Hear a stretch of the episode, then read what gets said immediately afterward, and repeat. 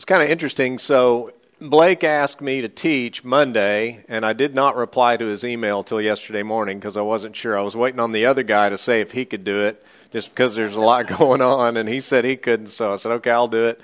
Uh, and and it wasn't that I don't like to teach or don't like you guys. I mean, some of you, but I mean, it, but I just wasn't really sure what to teach, and it's kind of been a uh, uh, interesting week so far, anyway, on a couple of different fronts for me personally. So I said, I'll teach something. And I told him I'll, I'll, do, you know, you're in Proverbs, I'll do a proverb verse that's often misunderstood. And of course, he emailed most of you that. And then uh, this morning I changed my mind. But then I saw his email, so I said, okay, well, I think I can combine these two thoughts together.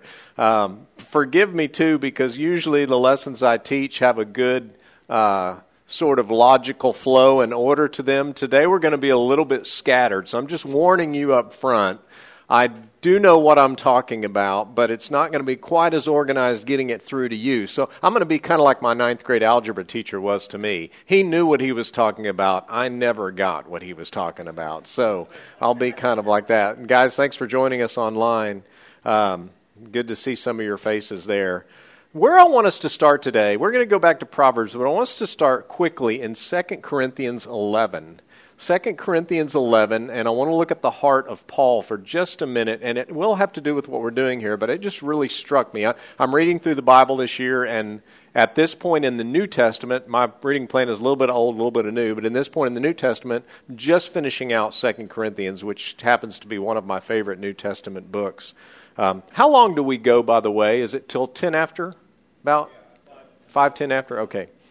Um, 2 Corinthians 11 um, and just to give you just a real quick idea, Second Corinthians is an interesting book because there was a letter or two that that was sent by Paul to the Corinthians between First and Second Corinthians, and we don't have those two letters. But the Second Corinthians letter gives us some hints as to what was in at least one of these letters. And one of the things that's going on with the church in Corinth is these guys that Paul facetiously calls super apostles have come through, and they've kind of said that this Paul guy, don't listen to him. He's he's and Paul really, we think his appearance was not real impressive. He was just not a real. He was not the kind of guy you'd see and say that's the kind of guy I'd want to listen to. But the Spirit was mighty in Paul. Paul did marvelous things for the gospel but he is being undermined in the Corinthian church. And so part of this letter is him defending himself.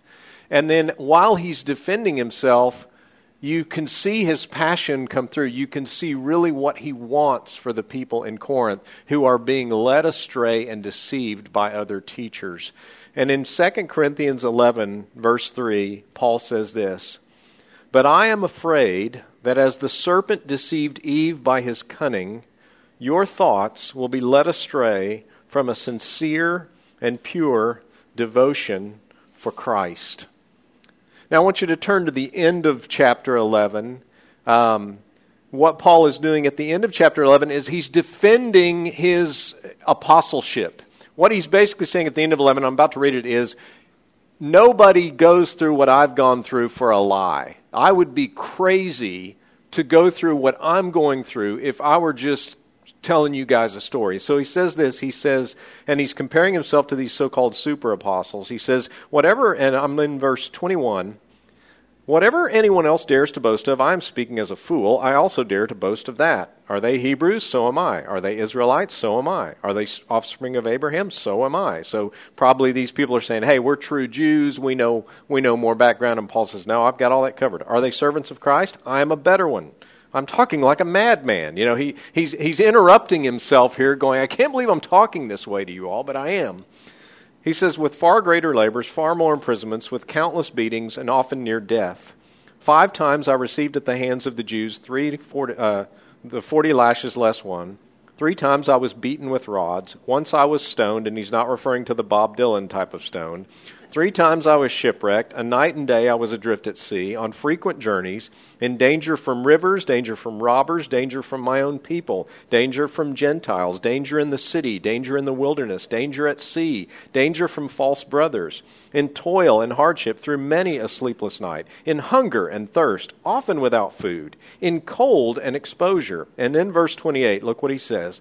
And apart from other things, there is the daily pressure on me of my anxiety for all the churches. I think this verse should be attached to verse 3. What was Paul's anxiety for all the churches? His anxiety was not about the church and how it was run. When Paul refers to the churches, he's referring to Christians. Apart from that is my anxiety for all those who love Jesus Christ. Now you go back to verse 3. What might his anxiety have been? I fear that you might be led astray from a sincere and pure devotion to Christ. Now, I don't know about you, but in this time of COVID and riots and political upheaval and the dumpster fire that was that debate last night, I find myself often being distracted from a pure and sincere devotion to Christ because I'm thinking about all kinds of things around me that are important, but they won't be in 50 or 100 years. They sure won't be in a million years. They're important, and I and believe me, I don't get into a discussion with me about political issues right now because I will get revved up and I'm not going to do that. But that you know why that bothers me? It doesn't bother me because I'm afraid that my party or my ideas might win or lose. It bothers me because that matters so much to me. It matters too much to me. Uh, I, not that it's not important, it's just that I find that when I'm consumed more with a worldly system, and arguably in the greatest country ever to live on the face of the earth, I find that I stop thinking about the most important things the gospel and Christ and knowing Him and having an affection for Him. And that's what Paul was afraid of. And, and, and we'll, we may come to this later, but, you know, Satan does not really want us to become involved in Satan worship. His chief objective is I just want to get them just a little bit distracted. That's all I need. I just need Christians just to be a tad, just a tad off the path. Not heretics, not people that believe false things, but people that simply get distracted by stuff that's not as important as evangelizing the lost and discipling the saved. So, um, with that, now so this is why I told you the thoughts are going to be a little bit discombobulated. Now, let me try to connect that thought back to Proverbs 29 18. Now, turn with me there, Proverbs 29. Hopefully, it's 18. If it's not, I've studied the wrong verse. But um, now, oh, my shoe's untied. You know, back in seminary, they said if your shoe comes untied during a lesson, that's the Lord speaking, and it's not good. All right, so. Now, I want to take you to this verse. The reason I thought of this verse originally is because Blake was teaching Proverbs, and this is a verse in Proverbs that unfortunately has been misinterpreted and therefore misapplied, I would say, in the last three or four decades, because we quote it often in the King James language. And let me, let me just say it. The verse has two parts, but only the first half is mentioned. I want to ask you, raise your hand if you've ever heard this. Where there is no vision, the people perish. How many of you have ever heard that verse? Now, if you turn there right now and your Bible is not a King James Version, it does not say that. And we want to talk about that. Now, let me ask you this. When you've heard that verse, how often do you hear the application of it? Can anybody? What's that? some well, what is the application you normally hear these days what when when it says vision how often is that interpreted you got to have a vision. In fact, I was a senior pastor of a church for eight and a half years, and you know what the number one question people would ask me was? It wasn't, Do you love Jesus? Do you love the gospel? Do you want to see people saved? They were like, What is your vision for the church? And that's often, it, and this is often a verse not even used by Christians, it's used by secular leadership organizations because the way it's been taught is if you are a leader and you don't have a vision for what's to come, and by the way, there's nothing wrong with that, it's just not what this verse says. If you don't have a vision, then your people are just going to be lost and not know what. Now, that in principle is often true. It's just not what this verse says. And so, what I want to talk about today, Randy's already heard this once, so he's nodding along, but what I want to talk about today Is that you? Okay. Oh, okay. All right. See, Gene's already listening to something else. He's like, "You've lost me here." You know, I, this this this teacher has no vision, and Gene is perishing out there. All right. So I want to talk about this verse. Now, here's what I want to say about this verse. This verse is speaking to shepherds and pastors.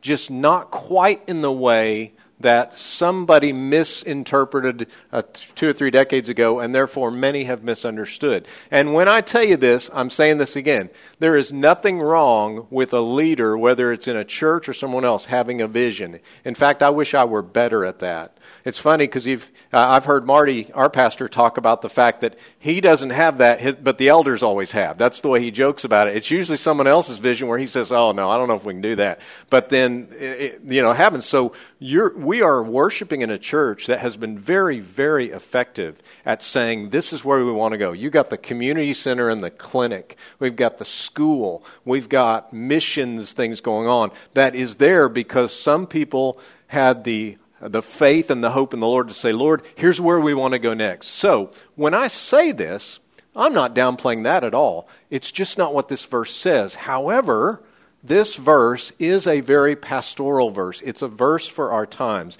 So let me go back to two ways I want to look at this verse. One is what do the words of the verse mean? And then second, and the reason main reason I want to teach this is because this is common in Proverbs. I want to tell you about something Blake may have already told you about. It's a literary device used in Proverbs called parallelism. Parallelism simply means the verse has two halves and the first half and the second half are saying the same thing with different words. That's the way this verse works because there is a second half to this verse that is often left out because the second half interprets the first half. And so if you believe the old thing about vision casting, you don't like the second half because then you go, now the verse doesn't make sense. Well, we're going to get to that. Let's talk about words first of all. Um, first of all, when, it, when we hear the term where there is no vision, the people perish, there's only two English translations that have it that way the King James and some other that I can't remember. But so in the King James, it says that where there is no vision, uh, if you're looking it up in another English translation, what word does your translation use there? But before that, where there is no what? Okay. Okay, so there it's still trans, where there is no prophetic vision. Um, let me tell you how some translations do this. The NIV and the New King James say revelation here. The New Living Translation says divine guidance. The ESV says prophetic revelation. The Net Bible says prophetic vision. Eugene Peterson's The Message uh, paraphrases it as where no one knows what God is doing. Um, so, what is vision here? Go back to 1 Samuel. I'm going to have you thumb through a couple of books. I want to show you the same word used in another spot, and it will help us understand what vision means. 1 Samuel chapter 3, when uh, Samuel's a little boy and he's ministering uh, to the Lord in the presence of Eli. Let me just read it if you haven't turned there. 1 Samuel 3. Now the boy Samuel was ministering to the Lord in the presence of Eli, and the word of the Lord was rare in those days. There was no frequent vision. Same exact word from the Hebrew language. You also see it in Lamentations 2 9, where it says, Her prophets find no vision from the Lord.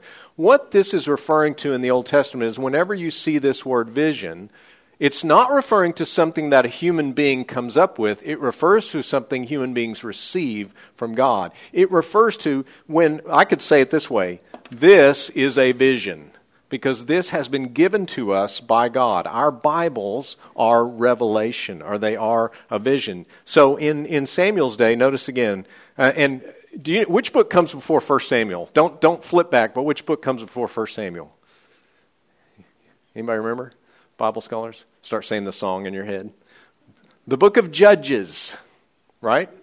Oh, yeah, Ruth. My bad. Ruth. And who knows anything about Ruth after Sunday? Yeah, you're right. Technically, it's Ruth. The judges and then Ruth. And Ruth is, Ruth, what Ruth does is Ruth shows us something that's going on during the time of the judges. When you read the book of Judges, though, there's this phrase that keeps coming up about four or five times. And it says, In those days, everyone did what was right in his own eyes. That's what happens when either God stops speaking or people start ignoring what he's saying. In those days, does that sound familiar, by the way? In those days, everyone just did what was right in his own eyes. Does that sound like today? Does that sound like the place we live in right now? Yeah, very much so. Everyone just, you know, uh, my, my truth is my truth, right?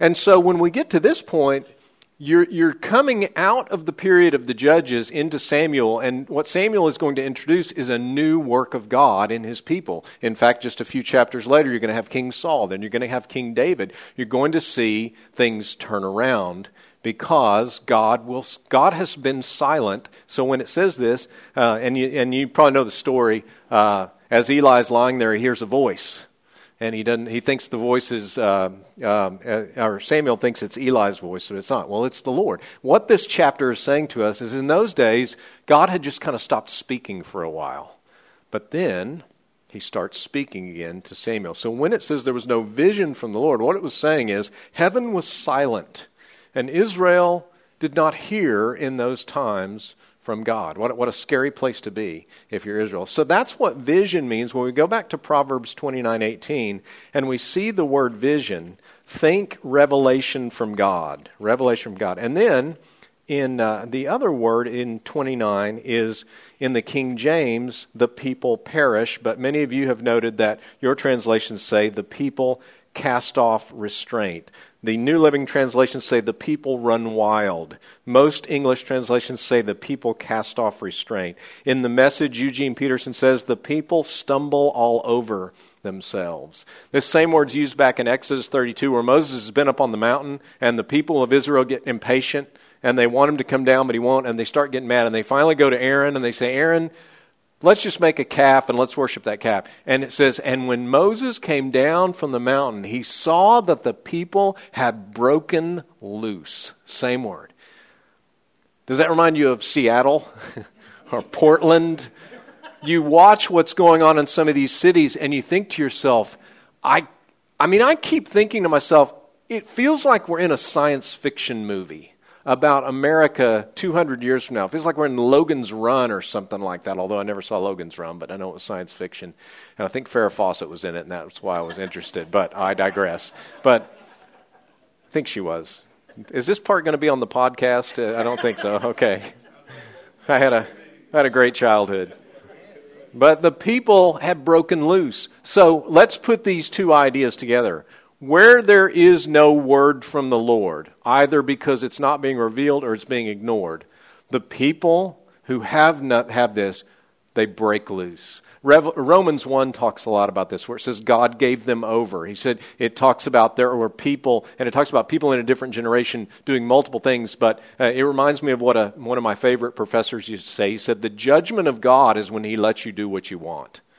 That's what you don't want in a society. And as I look around our society right now, that is really what I'm seeing. It's almost as if God is saying, I'm not even going to use the authorities to tamp this down. I'm just going to let these people get what they've asked for.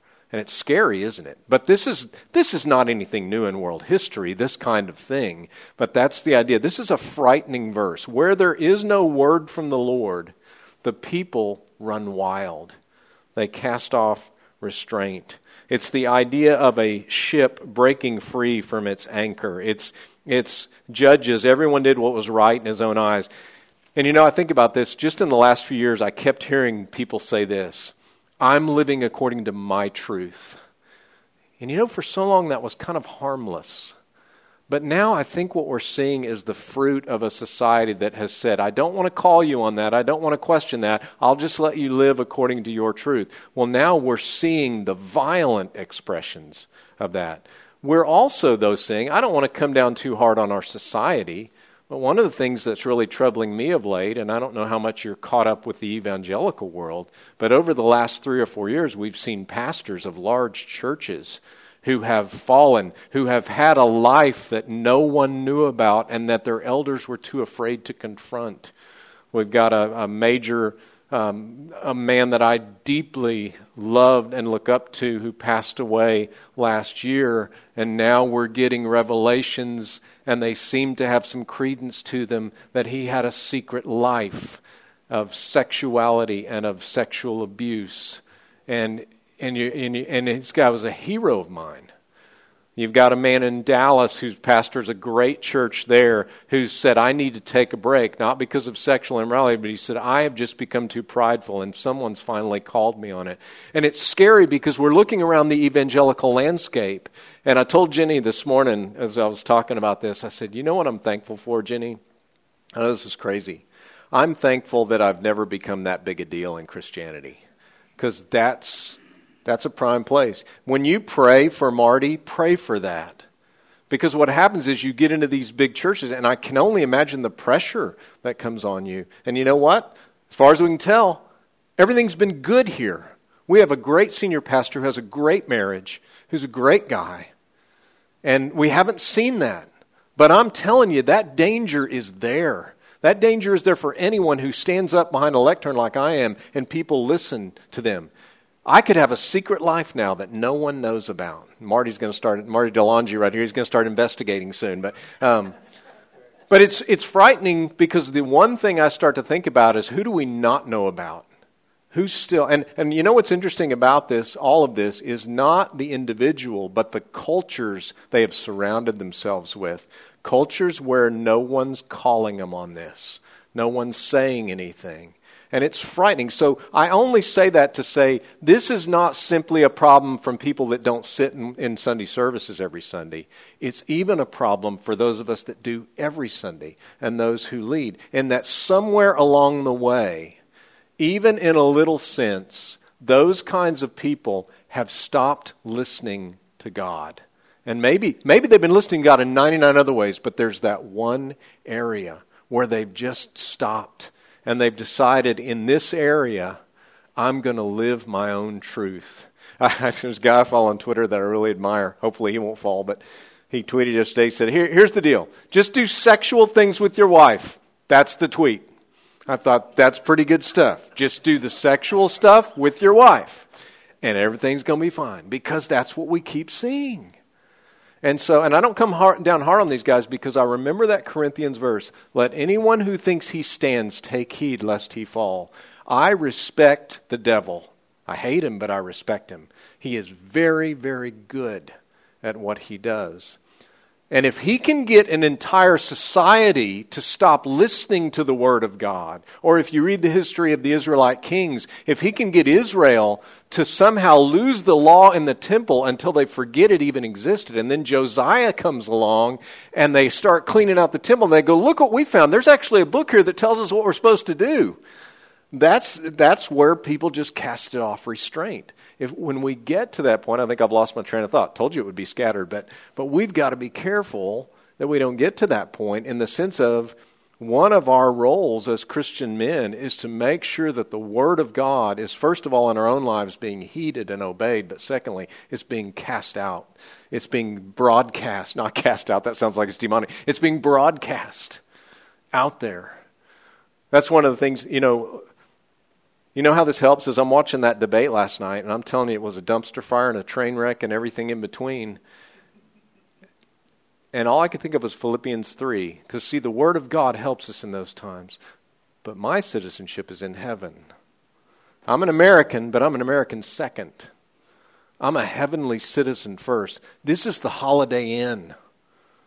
This is a hotel we're staying in.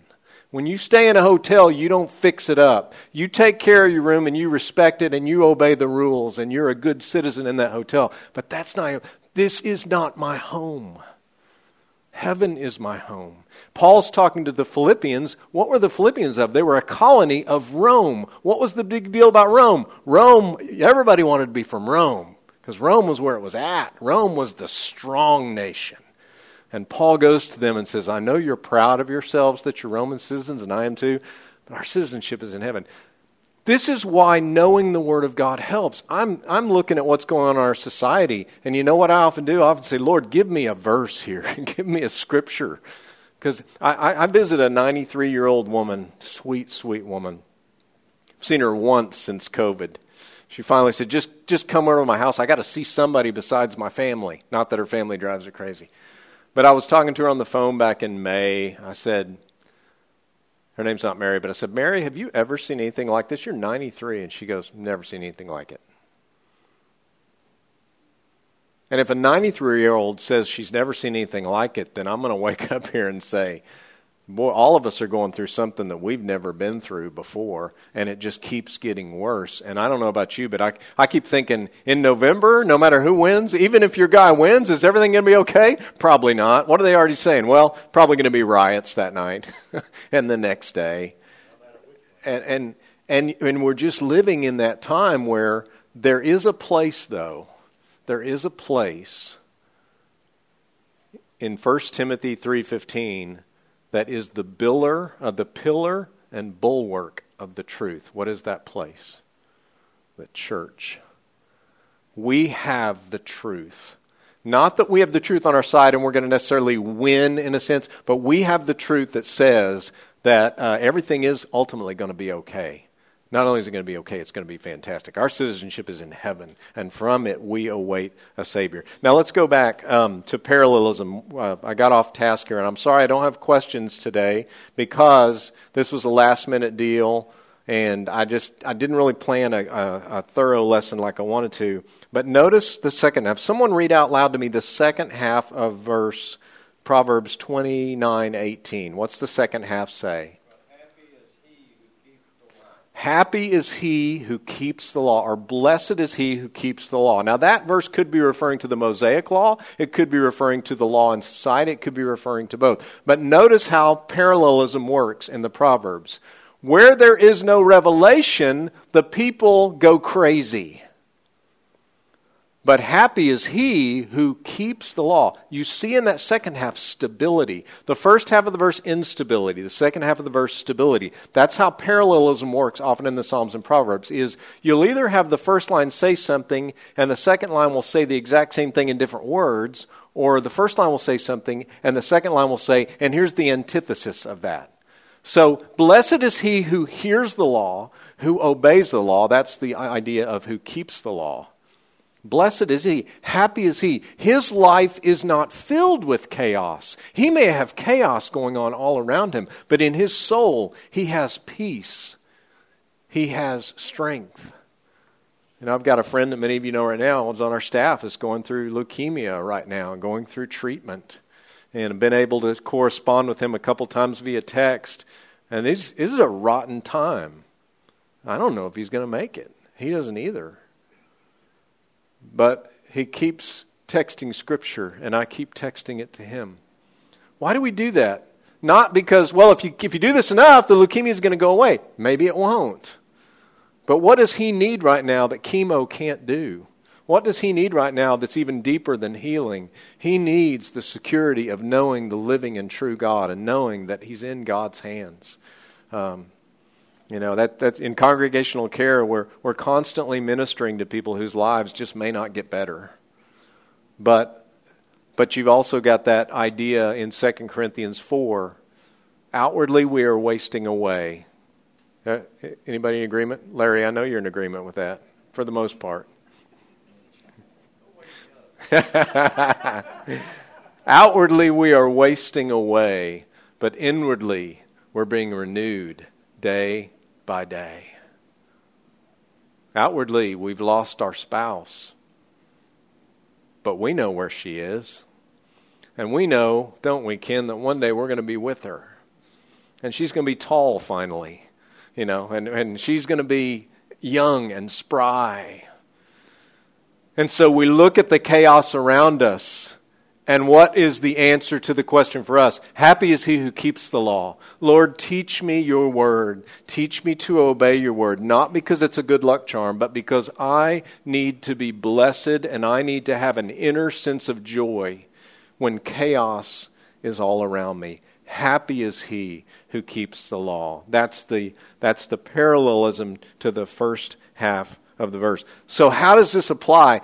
Do you see how this is still a pastoral leadership verse? It's still a leadership verse. It's a leadership verse, though, in the sense of shepherding. That as a pastor, and even you who aren't pastors, but you're believers in Jesus Christ, one of our chief goals is to make sure that people hear the truth and that they find that there's something better to hope in. Uh, I have a relative who texted us the other day. She is for a certain political candidate. And she said of him, He will heal our nation. And I said, Ma'am, I didn't. I didn't respond. Jenny, she did it to Jenny. I said, Jenny, I got about 17 different responses. No, no, Lance. Exactly how? You know, I'm, I'm still going there. But, but I'm like, how tragic is that? That someone is depending on a political candidate to heal a broken people. There is only one man who can heal a broken people. And unfortunately, this person that's in my life that I know does not know him, maybe does not want to know him, but we're praying. These are great opportunities. But I just read that and I thought, how tragic, how sad that every bit of this person's hope is riding on November 3rd. Is it November 3rd? I've been filling out mail in ballots. I don't know. No, I'm kidding. but I thought, how, how, how tragic is that? And how tragic is it if we convey that, even though go vote, stand up for what you believe in, but at the end of the day, remind everyone else around you that guess what? Even if what I want to happen doesn't happen, should people come through my neighborhood and start trashing my neighborhood, uh, I'll call Charles first of all, and he'll, he'll, he'll fix me up with something to defend myself. But should that happen, should the worst happen, the worst thing that could ever happen to me is not going to happen to me. And that's the second death. I've got that hope because the Word of God has been revealed to me, and I am seeking to heed that law and listen to that law and obey it and apply it. Um, so, so the question I think is one of the questions a couple of the questions. Let me just let me close with this. Let's go back to 2 Corinthians 11 just real quick. And I'm sorry I didn't make time for questions, but does anybody in the room have a question or comment right now? Yeah, that's a good question. When God quits speaking, what does a Christian do? And we have an advantage here because, in one sense, God has stopped speaking at Revelation 22, but as long as we have this with us, then God continues. He doesn't say anything new. It's just we see things that maybe we haven't seen. That's a great question, though. But you see in Bible history, you know, between the time, there's two periods in biblical history where God was silent for 400 years. America hadn't even been around 400 years. It was back in Egypt, and then back between the Old and New Testaments. Uh, that great Italian prophet Malachi, that was the last spoken word of God. Thank you for laughing. You know his name's Malachi, but Malachi stop at the end of is it isn't that the last book? And then 400 years, and then you know who the last Old Testament prophet really is? John the Baptist, because he is the final prophet to announce, "Here's Messiah." So just a technicality there. He's the he, what technically. So um, 2 Corinthians 11:3. I am afraid that as the serpent deceived Eve by his cunning, your thoughts will be led astray from a sincere and pure devotion to Christ. There are many ways for us to not let our thoughts be moved away, but the prime way is to stay in the Word of God and keep coming on Wednesdays, keep reading our Bibles, um, keep even though God has technically he won't speak again until he comes back. We have this treasure right here. And you know what we have that in America is so great is we have about 56 different translations. Isn't that great? We, you, you, we have no excuse for not reading and, and, and absorbing the Word of God. Now, one final question I want to leave with you all in light of that. This is three sermons in one, but this is a, something I've taught in the past too. Two words I want to tell you attention and affections. Think of those two words attention and affections. Josh, have you heard that? Have you heard me talk about attention? I don't think you were on staff when I talked about it a few years ago. But um, here's the question What is the center of my attention and what is the object of my affections? That's a question we need to constantly ask. And that answer to that might change by the minute. But at the end of the day, the question is, and this is one way I want to put it, is if someone were to answer that question for me at my funeral, I sure hope they would say Jesus Christ was the center of his attention and the object of his affections. There's a lot of things that can be the center of our attention and not be the object of our affections. When you're a tornado, in a tornado warning and it's coming straight for your house, that's the center of your attention. Sorry, OA, that's truly happened to you. That's the center of your attention, but it is not the object of your affections. But when we start paying attention to those things, then we'll start to get an idea of what we truly worship.